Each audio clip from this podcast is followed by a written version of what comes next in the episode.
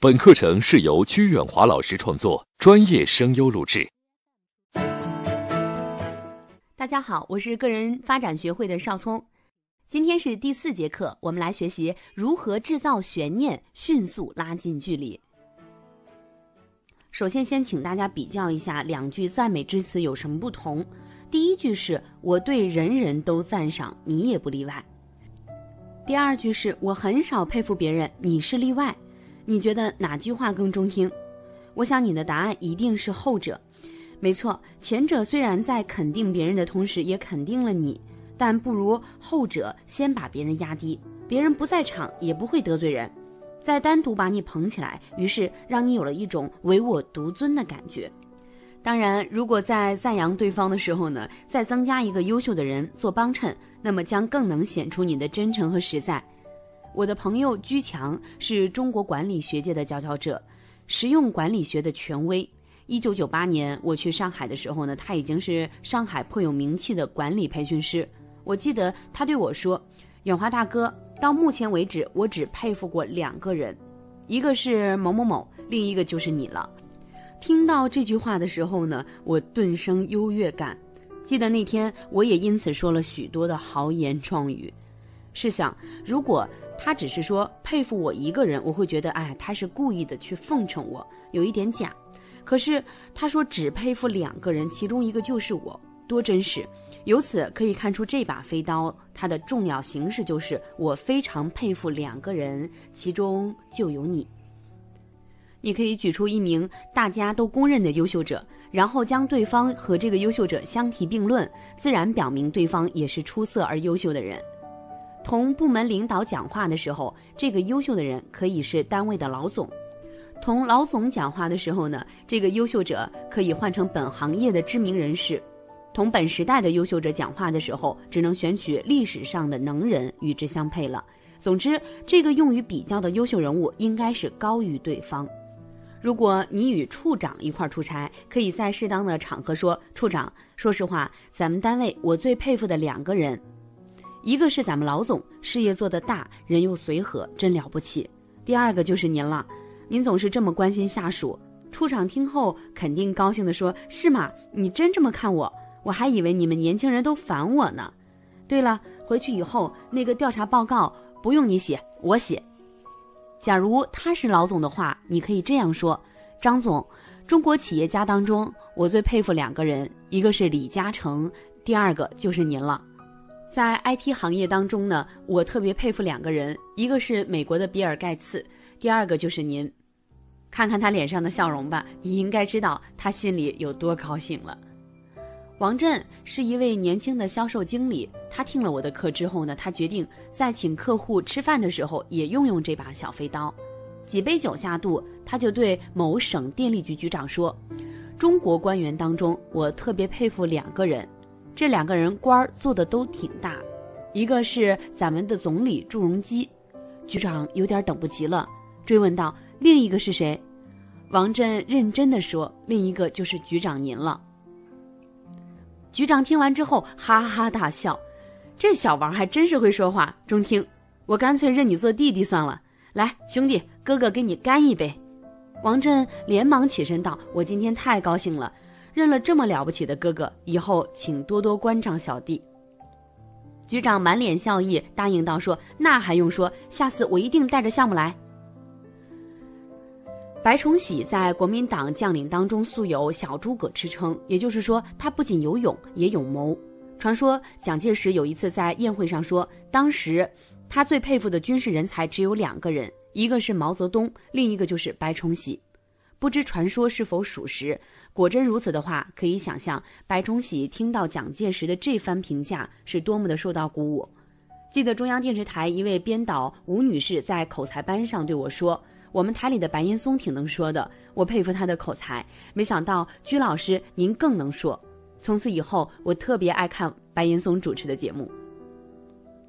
在这个世界上，父亲是我们最敬重的男人，母亲是我们敬爱的女人。当你把对方与父亲或母亲放在一起的时候，便可彰显你对对方的尊重和热爱。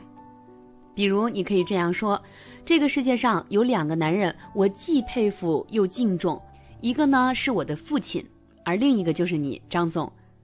把他和父亲放在一起，足见其地位之高。还有一个就是这个世界上有两个女人做的饭我最爱吃了，一个是我妈妈，第二个就是你啦。把他与伟大的母亲放在一起，女友当然更高兴。对于同一类优秀的人物，我们有时候只列举一个，不足以表达你对对方的由衷和赞美。这个时候呢，你不妨多举一些例子。加强对比的效果，表明自己更加强烈的感情。十几年前，少林寺弟子杨浩率队到秦皇岛表演，标准的出场费是三千元每场。那主办方的刘主管是一位人际关系能手，他看着杨浩的宣传片说：“你这动作只有电视里才有，我儿子的偶像是成龙和李连杰，估计他看了你的表演，肯定会把你当成偶像。”杨浩听后，将出场费降到了八百元每场，以示对主办方的支持，还提醒刘主管说：“明天一定要让你的儿子也来看看我们的真功夫。”对于初次见面的人或者不太熟悉的人，也许你一时难以找到优秀的人和他类比，此时你不妨试着将两个人扩展为两类人，这也是可行的。比如说，王晶是一位聪明可爱的女孩。有一次呢，她开车不小心违反了交通规则，从直行道上左拐弯，被交警拦了下来。只见那个警察一个标准的敬礼，说：“小姐，你违章了，请出示你的驾照。”哎呀，我刚才被大车挡住了，没有看清标线。王晶有辩解的意思。警察看着驾照，头也不抬的反问道：“都说没看清，我都不罚啦。”他听过太多的理由，当然语气强硬而且坚定。王晶小声说道：“其实今天能被你罚款，我也挺高兴的。”警察抬起头说：“哎，还真没听说过被罚款还高兴的，说说你是怎么个高兴法？”王晶娓娓道来说：“我从小就佩服两类人，一类是边防战士，大冬天的他们站岗，眉毛都冻成冰了，还一动不动，真是了不起。”而我们却在暖烘烘的火炉旁喝着热茶，我们能够享受和平的生活，正是由于他们的保卫。我佩服的另一类人就是你们交通警察。说实话，我们坐在车里，风吹不着，雨淋不着，而你们指挥交通，风吹日晒，真辛苦。我们还给你们添乱，哎呀，真不好意思。今天能被我尊敬和敬佩的人罚款，我觉得有些荣幸。警察一听，人家姑娘一辈子只佩服两类人，其中就有自己，于是把驾照还给了他，说：“以后注意啊。”是，以后一定注意。王晶爽朗地回答，他心里有些许的得意，因为他准确地表达了自己对交警的尊敬。那位警察也会为自己的工作而感到自豪，想必那天工作起来也会浑身是劲儿吧。也有人将此法用于赞美小区和单位的保安。我特别敬佩两种人，一种是边防战士，威武英勇，保卫祖国这个大家；那另一个呢，就是你们保安，英姿飒爽，保卫社区这个小家。保安听了之后，挺直了身子，精神为之一振。一位学员到医院去看病的时候呢，对医生说：“战争年代，我最佩服的就是军人，他们流血牺牲，保家卫国；和平时期呢，我最尊敬的就是医生了。”他们救死扶伤，再有本事的人也有生病的时候，正是医生让他恢复健康，继续奋斗。如此一番心灵表白，相信医生会为之感动，也会耐心的诊治作为回应。其实呢，表达欣赏不完全是技巧。也许有人会说，我根本不佩服他，却说我要佩服两个人，是不是太注重技巧而忽视真诚，以至于有些虚假呢？这里我要特别强调的就是，赞美别人呢，要以真诚为前提。赞美的飞刀或其他技巧，只是为了加强效果罢了，让对方更容易接受，给对方留下深刻的印象。但绝对不是为了技巧而随口说一些违心的虚假之词。总之呢，赞美应该以真诚为原则，辅以技巧。比如你和 B 在一起的时候，你说咱们单位我就佩服 A 和 B，这可能并不是全部的事情。也可能你还佩服 C 和 D，可这不影响你的真诚，因为你确实是佩服 A 和 B 的。当然，你与 C 在一起的时候，你也可以说你佩服 A 和 C，这些都是事实。只不过我们用了一些小技巧，从而突出了 A、B 或者是 A、C 而已。可是如果你内心根本就不佩服 B，你却说你只佩服 A 和 B，那就是虚假的恭维了，并非出自于真诚，是不可取的。当你感觉并不佩服对方的时候，可以换一种角度来观察呀。等发现对方的优点之后，再对他进行真诚的赞美。当然，这种情况下也可以采用另外一种方法，就是先抑后扬。那我们再来看看先抑后扬式的赞美。在与人交往的过程当中，应该多赞美对方，不应该轻易的否定对方。然而，有一种形式的否定，对方是能接受的。那就是先抑后扬式，否定过去，肯定现在。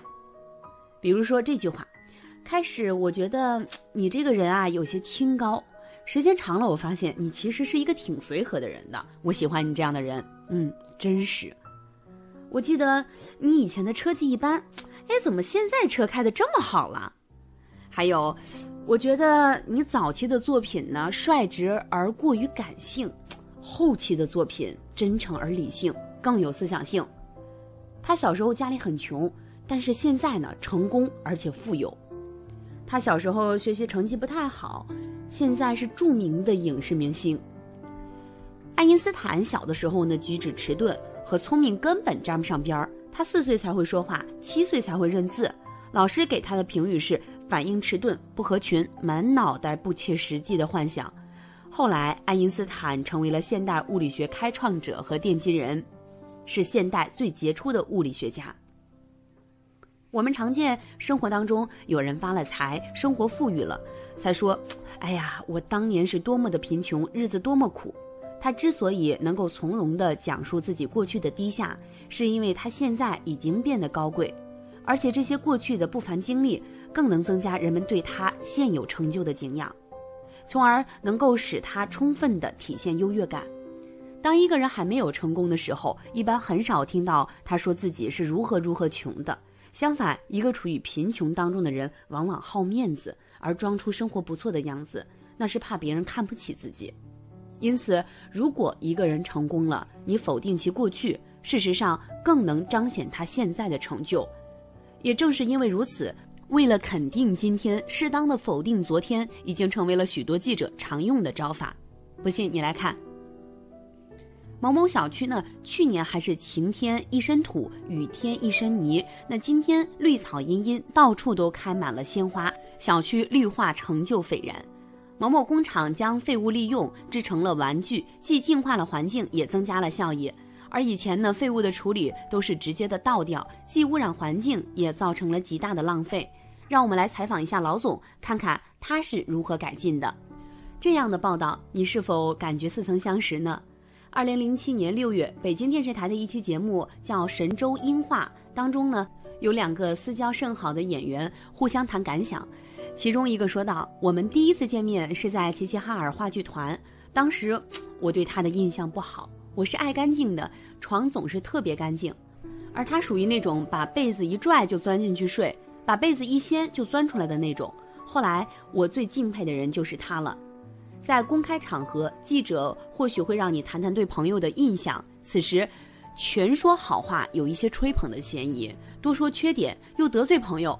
那这种情况下，你不妨运用先抑后扬的方法，从否定到肯定的评价，不仅能够增强谈话的吸引力，同时还显得真诚可信。二零零八年。在一次聚会上，北京理工大学刘老师对我说：“这么多年过去了，你还是这么有活力。记得你刚毕业的时候显老，哎，现在你是越来越年轻了。”刘老师的这番话说得我心花怒放。虽然否定了我的过去显老，但毕竟肯定了我的现在看起来年轻有活力。需要注意的是，前面的否定是为了后面的肯定做铺垫。所以，如果前面溢的过低的话，后面则必须扬的意外才会有好的效果。有一则关于唐伯虎的民间故事，说的就是这个道理。一个豪绅大摆宴席为老母亲祝寿，请唐伯虎赴宴。酒酣耳热之际呢，众宾客纷纷的祝贺，说了许多华丽绮丽的这种贺词。这个时候呢，再美好的辞令也显得很平常。唐伯虎来了一回，耸人听闻。他向主人献了一首诗，唐伯虎慢悠悠地对着寿星念道：“这个婆娘不是人。”听完第一句，哎，举座皆惊，大家以为唐伯虎醉酒失礼了，都不知道该怎么办。这个时候，唐伯虎还是慢条斯理的念了下去：“九天仙女下凡尘。”宾客拍掌称绝。唐伯虎又念：“生下儿女都是贼。”刚缓和的神经又绷紧了，大家又被镇住了，鸦雀无声。只见他念了下一句：“偷的蟠桃献母亲。”唐伯虎在公众场合露了这一手，别出心裁，自然语惊四座。好的，感谢各位听众，这就是这一期为您分享的第二把小飞刀。